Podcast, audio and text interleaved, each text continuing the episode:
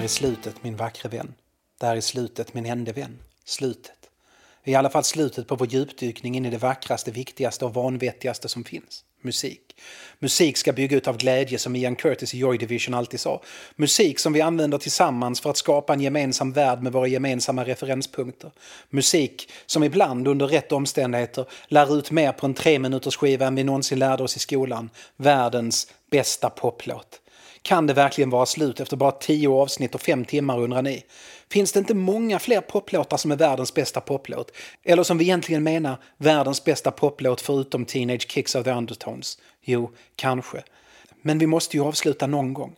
Kärleken till musiken, och den delar vi ju, kan i och för sig inte avslutas av något så godtyckligt som att det gått fem timmar. Nej, kärleken är som en evig eld. Och det är ju lämpligt. Lämpligt eftersom Susanna Hoffs sjunger just om eviga lågor i världens bästa poplåt. Jag är Nils Karlsson och nu ska vi prata om Eternal Flame of the Bangles.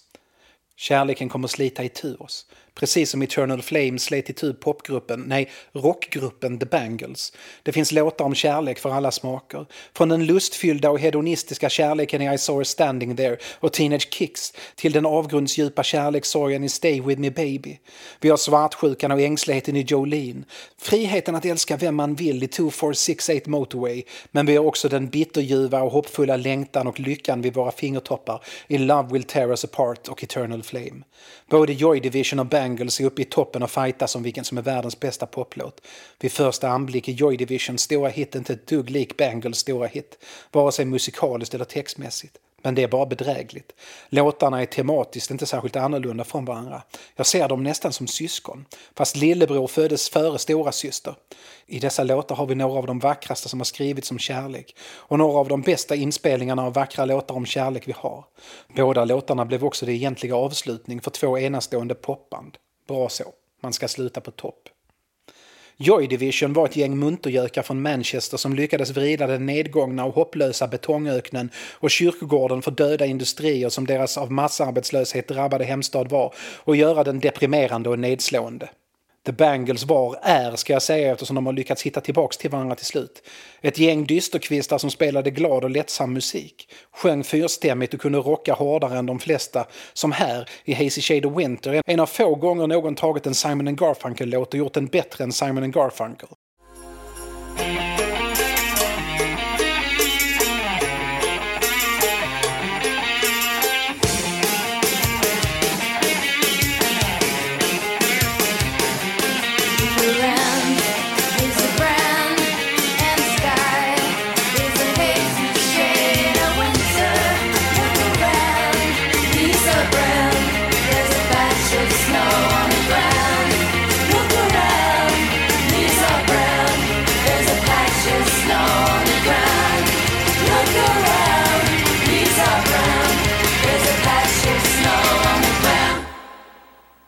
Hörde ni den?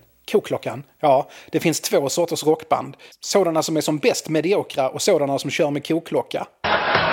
Guess what? I got a fever. And the only prescription is more cowbell. Det finns tyvärr ingen koklocka på Eternal Flame. Och ingen koklocka på Love Will Tear Us Apart heller. Men båda låtarna är bra nog att klara sig utan koklocka. Det är inte alla låtar som gör det. Det säger mycket om en låts kvaliteter att den kan stå på egna ben utan koklockor. Tänk att få reinkarnera som en ko. Att gå omkring där på ängen och säga mu, mu, mu, mu, mu, mu. Och överallt runt omkring en går ens kokollegor omkring med koklockor hela dagarna. Det måste vara som ett paradis där allting är gräs och underbar popmusik. Som The Beatles 1966. Fast istället för att göra Revolver så gör man mjölk. Varför snöar jag in på Love Will Tear Us Apart? När allting borde handla om den alla andra poplåtar någonsin överlägsna Eternal Flame. För att det är två av få låtar som behandlar kärlek på ett realistiskt och vettigt sätt. Och att det var och en för sig är underbart romantiska och på något sätt varandras spegelbilder. Susanna Hoffs vet allt det Ian Curtis sjunger om. Hon vet att rutiner kommer bita en hårt. Kanske redan morgonen efter att hon hängt där på stranden som hon är med sina bandkamrater. Syskonen Debbie som i vanliga fall spelar trummor i allmänhet och koklocka i synnerhet men som på Eternal Flame mest får visa hur man sjunger perfekt stämsång. Och Vicky Peterson som spelar låtens fantastiska gitarrsolo. Och Mickey Steele som spelar bas och sjunger stämsång och i ett tidigare årtionde var med och startade bandet The Runaways. Hoffs, som har skrivit Eternal Flame, vet att rutin kommer komma in i vad hon än har med den älskade hon sjunger till. Hon har varit med förr. Det märks i texten och framförallt i framförandet. Hoffs vet att det lilla förakt Ian Curtis sjunger om väntar runt hörnet, att känslor någonstans slutar växa och om man knarkar de endorfiner som förälskelsen och de växande känslorna ger så är det inte oviktigt. Och att alla människor förr eller senare måste vandra sina egna vägar var och en för sig. Och att även om man följer varandra åt så går stigarna som bäst parallellt. Det är aldrig samma stig. Och även om de nu ligger och tittar varandra i ögonen, i alla fall innan första textraden viskas fram “close your eyes”, så kommer förr eller senare sovrummet kallna och man ligger på sidan, vända från varandra. Orden landar fel, respekten sjunker. Men det finns hopp i Curtis ord också. Det är därför Love Will Tear Us Apart är så hoppfull och en romantisk jävla låtjävel. För all jävlighet som egentligen inte är så jävlig finns i den där attraktionen. Den där vackra man ser i varandra, det finns kvar. Och så, när solen bryter igenom regnet när hon säger mitt namn kommer det förlösande durackordet som avslutar Love Will Tear Us Apart. I musiken finns hoppet. Och vad som på pappret låter som ytterligare en deppig, deprimerad dykning ner i depressionens mest depressiva djup finns kärlek och hopp och försoning.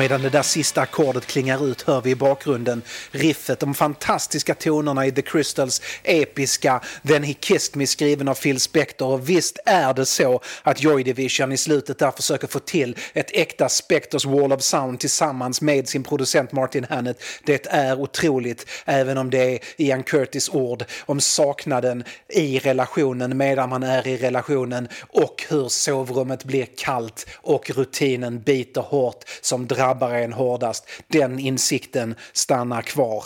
Detta vet Hoffs när vi möter henne och The Bangles i Eternal Flame.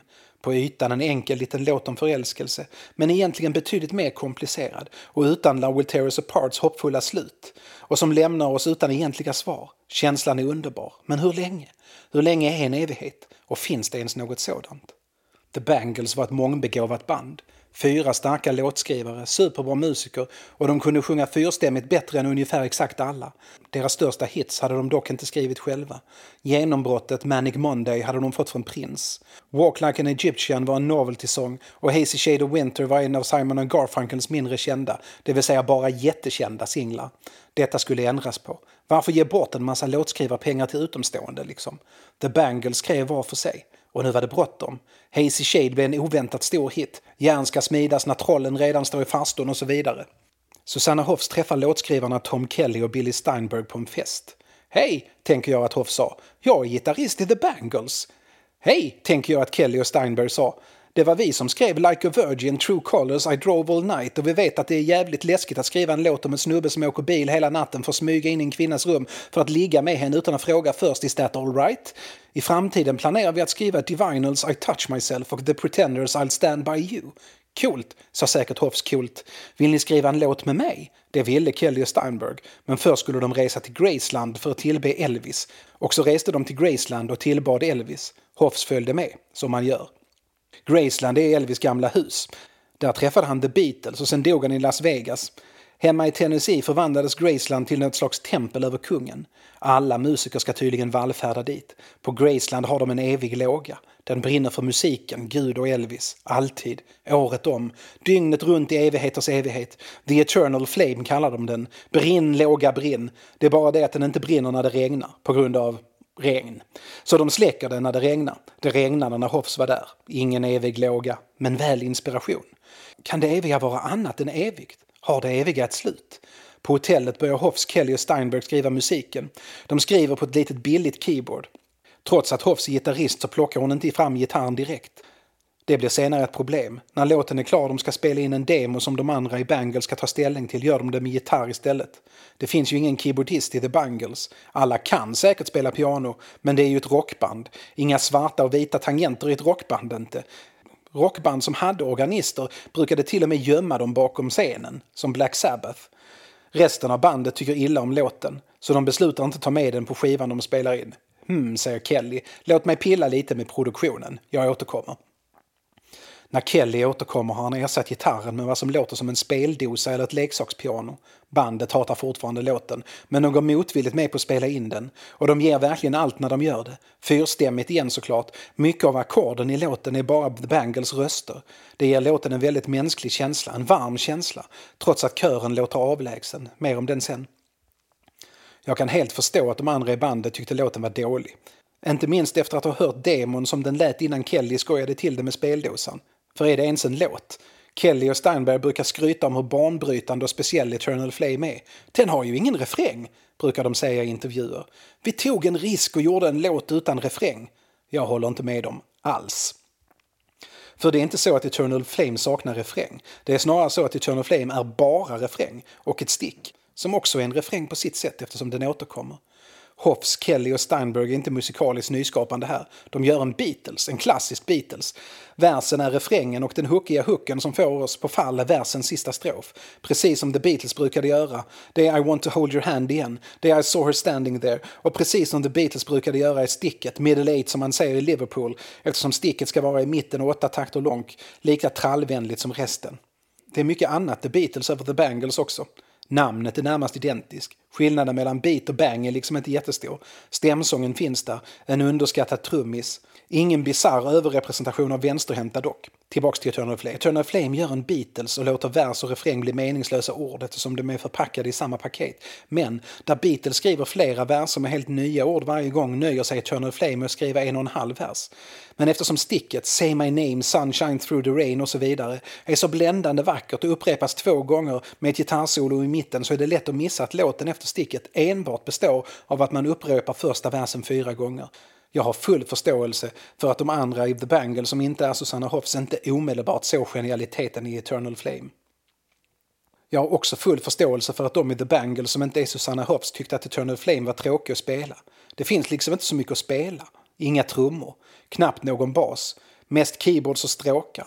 Likt The Beatles Yesterday nästan var en sololåt med bara en Beatles blir Eternal Flame hade det inte varit för kören nästan en sololåt för Susanna Hoffs. Och en märklig sådan dessutom. Hoffs sjunger inte som hon gjort på de tidigare Bangles-låtarna. Ytterligare en parallell med Yesterday. På Yesterday hittar Paul McCartney en röst som han inte använt på tidigare Beatles-inspelningar. En röst mer i stil med engelsk underhållningsmusik från första halvan av 1900-talet än med skrikig rock'n'roll. Hoffs, som tidigare sjungit starkt och med aggressiv attityd, hittar en sprödhet, sin episkt höga tron i slutet på andra gången första versen kommer tillbaka till trots som är obetalbar och som nästan gör låten till vad den är. Många har försökt upprepa det. Eternal Flame är inte lika ofta inspelad eller framförd som Yesterday, men många försök har gjorts. Inte minst på karaokebarer till andra gästers förfäran runt om i världen. Till skillnad från Yesterday funkar inte Eternal Flame på andra sätt än den som släpptes på singel. Inte ens The Bangles har klarat av att framföra den igen. Ian Curtis i Peter Hooks poporkester Joy Division har sett vad som väntar när rutinen sätter sig i förhållandet.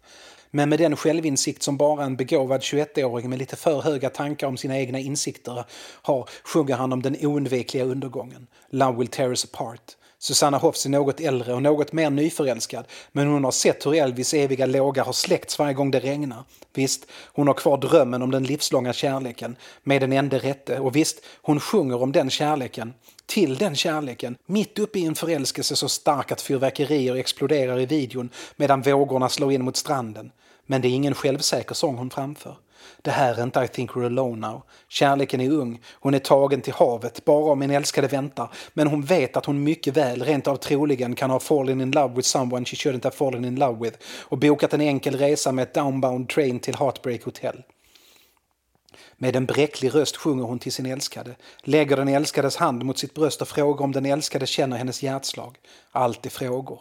Genom ett nästan sagolikt röstskådespel förvandlar Hofsen till synes banal sångtext fylld av till synes banala metaforer till något långt från banalt. Hoffs och möjligen Kelly och Steinberg vet att de där bilderna om solen genom regnet och den lindrade smärtan är som tagna ur en vuxens parodi på innehållet i en 13-årings hemliga diktsamling. Men det är poängen. Det ska vara en dröm, en saga. Hoffs jagar en bild av den stora kärleken, den det skrivs romaner om, filmer, operor och nu ligger den där, bredvid henne, den eviga lågan. Nästan varje fras är en fråga framförd med ett otroligt darr på rösten. När Hoffs tar i ordentligt, som på sticket, så låter det mer desperat än självsäkert. Hon vill ha det hon har nu och att det aldrig ska ta slut. Kan inte tiden stanna här och nu? Kan vi frysa det här ögonblicket? Känner du detsamma? Drömmer jag? Är den känslan en evig låga? Sticket kommer tidigt i låten. Det är förlösande mäktigt och landar i ett gitarrsolo där vi kan andas en liten stund och sen tillbaka igen. Hoffs får inga svar. De sista två minuterna sjunger resten av bandet refrängen eller versen eller vad vi nu ska kalla det. Nu är inte orden längre framförda med en sprucken desperat längtan. De avslutas inte ens i frågetecken. Rösterna är svala, nästan lite avlägsna. Och när Hoffs dyker in i sången då och då tycks hon ännu mer hungrig efter ett riktigt svar. Hon går upp, tar toner som inte borde kunna tas med den darriga osäkerheten som hon tar dem. Tydligen sjöng hon in låten naken i studion. Det passar. Hon låter naken. Eternal Flame kom när musikvideon var en nästan lika viktig del av en poplåt som musiken. Eternal Flame har en billig video, men nästan perfekt. Och den förstärker låtens längtande undertexter. Det är Hoffs på en strand, ibland på knä. De andra i The Bangles är någon annanstans. De syns som genomskinliga körande änglar som inte skänker någon tröst. Vågorna sköljer över Hoffs. Den älskade syns inte till. Fyrverkeri exploderar och låten klingar ut utan att vi fått något svar. Eternal Flame är på ytan ytterligare en låt som anspelar på myten om en sagokärlek. En sagokärlek som de flesta av oss andra aldrig kommer att uppleva mer än korta stunder av, om ens det. Det finns hur många sådana låtar som helst. Tillsammans bygger de upp något som egentligen bara skapar besvikelse över oinfriade, alldeles för höga förväntningar. Men det är bara på ytan.